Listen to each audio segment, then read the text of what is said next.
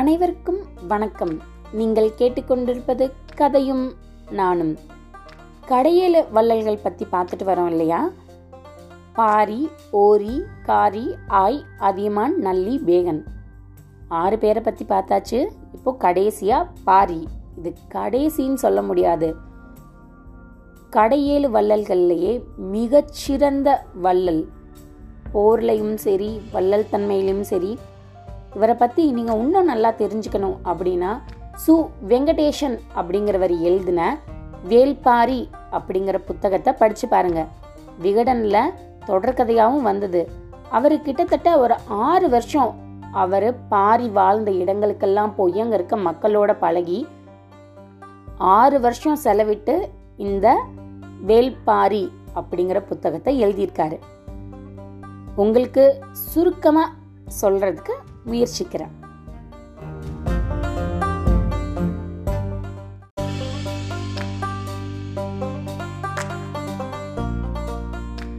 முல்லைக்கு தேர் கொடுத்தான் பாரி அப்படின்னு சொல்லுவோம் இல்லையா? முல்லை கொடி படறதுக்கு இடம் இல்லாமல் இருந்தப்போ அவரோட தேரையே அந்த இடத்துல நிறுத்திட்டு அவர் அரண்மனைக்கு நடந்தே வந்தார். அப்பேற்பட்ட பாரியை பற்றி பார்க்கலாம் வாங்க. வேள்பாரி, வேல் அப்படிங்கிறது இவரோட குலத்தை குறிக்குது. இவர் பரம்பு மலையை ஆட்சி பண்ணிட்டு வந்தார். இப்போதைக்கு சிவகங்கை ராமநாதபுரம் பக்கத்தில் இருக்க திருப்பத்தூர் அப்படிங்கிற இடம் இடம்தான் அது. அப்போது அந்த பரம்பு மலையை சுற்றி இருக்கிற முந்நூறு ஊர் இவருக்கு கீழே ஆட்சி பண்ணிட்டு வந்துட்டு இருந்தார். இவரோட மனைவி பேர் ஆதினி. இவருக்கு அங்கவை, சங்கவைன்னு ரெண்டு மகள்கள் இருக்காங்க. இவரை பற்றி தெரிஞ்சுக்கணும்னா குறிப்பாக கபிலரை பற்றியும் நம்ம தெரிஞ்சுக்கணும். கபிலர் வந்து பாண்டிய நாடு, இப்போ மதுரை கிட்ட இருக்கு. மதுரை தான் பாண்டியர்கள் ஆட்சி செய்த இடம். அப்போ கபிலர் ஒரு அரசவையில ராத்திரி பேசிக்கிட்டு இருக்கும்போது சும்மா நம்ம வந்து நம்மளோட கருத்துக்களை பரிமாறிக்குவோம்ல, அது மாதிரி பேசிட்டு இருக்கும்போது ஒருத்தர் சொல்றாரு, பாரியை பற்றி கேள்விப்பட்டிருக்கேன், அவர் அப்படி கொடுப்பாரு அப்படின்லாம் கபிலருக்கு தோணுது. என்னதான் வள்ளல் தன்மையாக இருந்தாலும் அவங்களோட தரம் அறிந்து அவங்களுக்கு என்ன கொடுக்கணுங்கிறது தெரிஞ்சு கொடுக்கறது தான் வள்ளல்களில் சிறந்தது.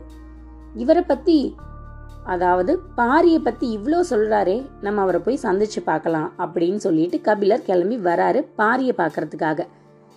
வந்துட்டே இருக்கிற வழியில் பச்சை மலை அப்படிங்கிறது தான் அப்போதைக்கு பரம்பு மலை. அவ்வளவு செல்வ செழிப்பு, இயற்கை வளம், நீர், காற்று அத்தனையும் அருமையா இருந்தது. அந்த இடத்துல நீலன் அப்படிங்கிறவரு கபிலருக்கு உதவி பண்றாரு. மலை ஏறி நீர் பரப்பை தாண்டி அதுக்கப்புறம் பரம்பு மலையை வந்து அடையணும். கபிலர் ரொம்ப ஞானம் பெற்றவர் இல்லையா? வர வழியிலேயே அவருக்கு புரிஞ்சிருச்சு ஏன் பாரி ரொம்ப சிறந்தவர் அப்படிங்கிறது. அவங்க அவங்க ஆட்சி செய்கிற இடத்த பார்த்தாலே தெரியும் இல்லையா? குறிப்பாக நம்ம வீடு எப்படி வச்சுருக்கோம் அப்படிங்கிறத பார்த்த உடனே தெரிகிற மாதிரி கபிலருக்கும் நாட்டுக்குள்ளே நுழைஞ்சு அவ்வளோ தூரம் பயணித்து பரம்பு மலையை வந்து அடைகிறதுக்குள்ளவே பாரியோட சிறப்பை குறிப்பாகவே உணர் உணர்ந்துட்டார் அவர். அதுக்கப்புறமா பாரி கபிலரை பார்த்த உடனே கொண்டாட்டத்தில் அவரோட தோளில் தூக்கி வச்சு கபிலரை அவரோட அரசவைக்கு கூட்டிகிட்டு போனார். அவரு கபிலருக்கு வேணுங்கிற உபசரணைகள் கொடுத்து பார்த்துக்கிட்டதுல கபிலர் மனம் இறங்கிட்டாரு. இவனை பத்தியா நம்ம தப்பா நினைச்சோம் அப்படிங்கிற அளவுக்கு நினைச்சாரு. கபிலரும் அவரும் ரொம்ப உற்ற நண்பர்கள் மாதிரி மாறிட்டாங்க. எப்பவும் போல எல்லா வள்ளல்களையும் மாறி பாரியும் ஆடுற விர விரலியர் பாடுற பாணர், தோல் வச்சு பாடுற யாழ் மாதிரி இசை இசைக்கிறவங்க அத்தனை பேருக்கும் வாரி வழங்கும் போது அவர்கிட்ட இருந்த முன்னூறு நாடும் பரிசா போயிடுச்சு. எல்லாருக்கும் கொடுத்துட்டாரு. வேள்பாரிக்கு ஒரு பழக்கம் உண்டு.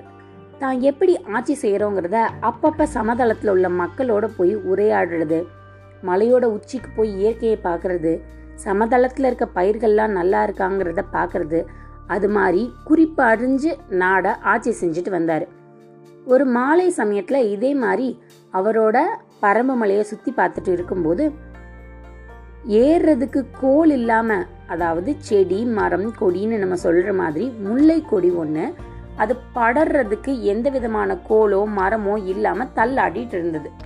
காத்துல அது அசைறத பார்க்கும்போது பாரிக்கு, எனக்கு தேர் அவர் தேரை தானே கொண்டு போய் வச்சாரு, கொடி அவர்கிட்ட என்ன கேட்குற மாதிரி இருந்ததுன்னா, நான் படறதுக்கு ஒரு இடம் கொடு ராஜா அப்படின்னு கேட்குற மாதிரி இருந்ததான். அப்போதைக்கு அவர்கிட்ட தேர் இருந்தனால தேரை கொண்டு போய் வச்சுட்டாரு. அந்த தேரும் இல்லைன்னா அவரே அந்த இடத்துல நின்றுருப்பாரு, கொடி பறற அது அவர் மேலே ஏறி போய் வளர்றதுக்கு. தேரை கொண்டு போய் வச்சுட்டு குதிரைகளை விடுவிச்சு அவரும் தேரோட்டியும் பரம்பு மலைக்கு நடந்தே வந்தாங்க. இதை பார்த்த மக்களுக்கெல்லாம் அதிர்ச்சியும் ஆச்சரியமும் தாங்க முடியல. ஆமாம், ஒரு நாட்டோட இளவரசன் தேரில் வந்து தான் அவங்களுக்கு பழக்கம் இல்லையா? நடந்து வரதை பார்த்த உடனே என்னாச்சு மன்னா அப்படின்னு கேட்க போய் தேரோட்டி சொல்லி தான் தெரிஞ்சது, தன்னோட தேரையே முல்லை கொடிக்கு கொடுத்துட்டு வந்துட்டாரு அப்படின்னு. அவங்க அதுல இருந்து முல்லைக்கு தேர் கொடுத்த வேள்பாரி அப்படிங்கிறத அவருக்கு சிறப்பா சொல்லி பெருமைப்பட்டாங்க. கலட்டி விட்ட நிமிஷத்துல குதிரை ரெண்டும் அப்படின்னு மின்னல் வேகத்துல போய் பரம்பு மலை வாசல்ல தான் நின்னுச்சு. இப்பேற்பட்ட பாரியை எப்படி தோக்கடிச்சாங்க தெரியுமா? அப்போதைக்கு சேர, சோழ, பாண்டிய மூணு மன்னர்கள் தான் சிறந்த மன்னர்களா இருந்துட்டு இருந்தாங்க இல்லையா? அவங்க மூணு பேரும் பாரியோட வளர்ச்சி பிடிக்காமையும், அவர் பண்ற கொ கொடைத்தன்மையெல்லாம் அவங்க காதுக்கும் எட்டும் இல்லையா, அது பிடிக்காமையும் மூணு பேரும் பேசி வச்சு மலைக்கு மேலே போய் பாரியோட சண்டை போட்டால் நம்ம ஜெயிக்கிறதுங்கிறது கனவுல கூட நிறைவேறாத காரியம். பாரியை கீழே வர சொல்லி சண்டை போட்டால் நம்மளோட சதி திட்டத்துக்கு அவனை ஆளாக்கிடலாம் அப்படின்னு முடிவு பண்ணி, பரம்பு மலை மேலே இருக்கு சுற்றி அத்தனை பக்கத்துலையும் மூணு மன்னர்களும் அவங்களோட படை கொண்டு வந்து நிறுத்திட்டாங்க. என்ன ஆனாலும் மலையை விட்டு கீழே வந்துதான் ஆகணும் அப்படின்னு காத்துட்டு இருந்தாங்க. ஆனால் பரம்பு மலை மா, பலா, வாழை இது பத்தாதுன்னு வள்ளிக்கிழங்கு, அங்கே மூங்கில் அரிசிகள் ரொம்ப நல்லா விளையும். இதை காட்டிலும் அங்கங்கே தேன் கூடுகள்ல அவ்வளவு ரம்யமாக இருக்கும். இவ்வளவு வளம் இருக்கும்போது பாரி கீழே இறங்கு வரா ஏதாவது சாப்பிட்றதுக்கு பொருள் இல்லைன்னு பல நாட்களாயும் கிடைக்கவே இல்லை. இதை ஒரு பாடலாக கூட கபிலர் பாடியிருக்காரு. என்ன பாட்டு அப்படின்னா அதோட அர்த்தம் என்னன்னா, முந்நூறு நாடு அவன்கிட்ட இருந்ததையே தானமாக கொடுத்துட்டான், நீ ஒரு யாழை மட்டும் எடுத்துட்டு வந்து மீட்னா போதும், அவன் கையில் இருக்கிறது பரம்பு மலை ஒன்று தான், அதையும் உனக்கு தானமாகவே கொடுத்துருவான், இதுக்கு ஏன் இப்படி சதி பண்ணுறீங்க மூணு பேரும் அப்படின்னு அவர் குறிப்பில் பாட்டு பாடியிருப்பாரு. கடைசியாக அதுதான் நடந்தது. அவங்க சதி திட்டம் தீட்டி பாரியை மேலேருந்து கீழே வர வச்சு அவரை அந்த இடத்துல வீரமரணம் அடைய செஞ்சாங்க. அவர் நண்பன் இறந்துட்டாரு அப்படிங்கும்போது கபிலர் துடுதுடிச்சு போயிட்டாரு, தானும் இறந்துடலாம் அப்படிங்கிற முடிவுக்கு வந்துட்டாரு. ஆனால் பாரி ஒரே ஒரு வார்த்தை தான் சொன்னார், நீ இருந்து வா. அதுக்கு அர்த்தம் என்னன்னா, தன்னோட மகளான அங்கவை சங்கவையை பார்த்துக்கணும் இல்லையா, அந்த அர்த்தத்துக்காக கபிலர் பொறுப்பில் கொடுத்துட்டு பாரி வீரமரணம் அடைஞ்சிட்டார். சில குறிப்புகள் கபிலர் தான் அவரோட மகளுக்கு கல்யாணம் பண்ணி வச்சதா இருக்கு. சில இடங்கள்ல கபிலர் வந்து கல்யாணம் பண்ணி வைக்க முடியாம வடக்கு இருந்து அப்படின்னா ஒரு செயலை நம்மளால செய்ய முடியல, இல்ல தெரியாதனமா போர்ல நம்ம முதுகுல அம்பு குத்திருச்சு, நெஞ்சில் அம்பு குத்தி இறக்குறது வீரமரணம், முதுகுல அம்பு குத்துனதுன்னா அது நல்லதா நினைக்க மாட்டாங்க. அது மாதிரி சமயத்துல வடக்கு பக்கம் உட்காந்து அன்னம் ஆகாரம் எதுவுமே இல்லாம தான் இறந்து போகணும் அப்படிங்கிற ஒரே கொள்கையில இருந்து இறந்து போறது தான் வடக்கிருத்தல் அப்படின்னு அர்த்தம். சில குறிப்புகள் சொல்லுது கபிலர் அப்படி இருந்து இறந்து போயிட்டாரு, அதுக்கப்புறமா ஔவையார் தான் அங்கவை சங்கவைக்கு மனம் முடித்து வைத்தாங்கன்னு. ஆனா கடைசியா அங்கவையும் சங்கவையும் அவங்க அப்பாவோட ஞாபகத்துல ரொம்ப ரொம்ப ரொம்ப கவலைப்படுறாங்க. பௌர்ணமி நிலவை பாக்குறாங்க. அப்ப அவங்களுக்கு தோணுச்சு, போன பௌர்ணமிக்கு அப்பா நம்ம கூட இருந்தாரே, இப்ப இல்லையே அப்படின்னு பாட்டா கூட பாடுறாங்க. அதுக்கப்புறம் கபிலர் அந்த குழந்தைங்க ரெண்டு பேரையும் அவரோட வீட்டுக்கு கூட்டிட்டு வந்துடுறாரு. வீட்டில இருந்து பார்க்கும்போது உப்பு வந்து வண்டியில ஏத்திட்டு போறாங்க விற்கிறதுக்கு. அந்த உப்பு வண்டியை ஒன்று ரெண்டு மூணுன்னு அவங்க என்றதை பார்த்த உடனே கபிலருக்கு தோணுச்சு, அந்த மூணு பேர் சேர, சோழ, பாண்டியர் அவங்க மலையை சுற்றி வேட்டையாடுறதுக்கு இருந்தாங்கல்ல, அதாவது பாரிய வஞ்சம் பண்ணி தீக்கிறதுக்காக காத்துட்டு இருந்தாங்கல்ல, அப்போ இதே பொண்ணுங்க ரெண்டு பேரும் அங்கே கட்டியிருந்த யானையை ஒன்று ரெண்டு மூணுன்னு என்னதான் அவருக்கு ஞாபகம் வந்தது.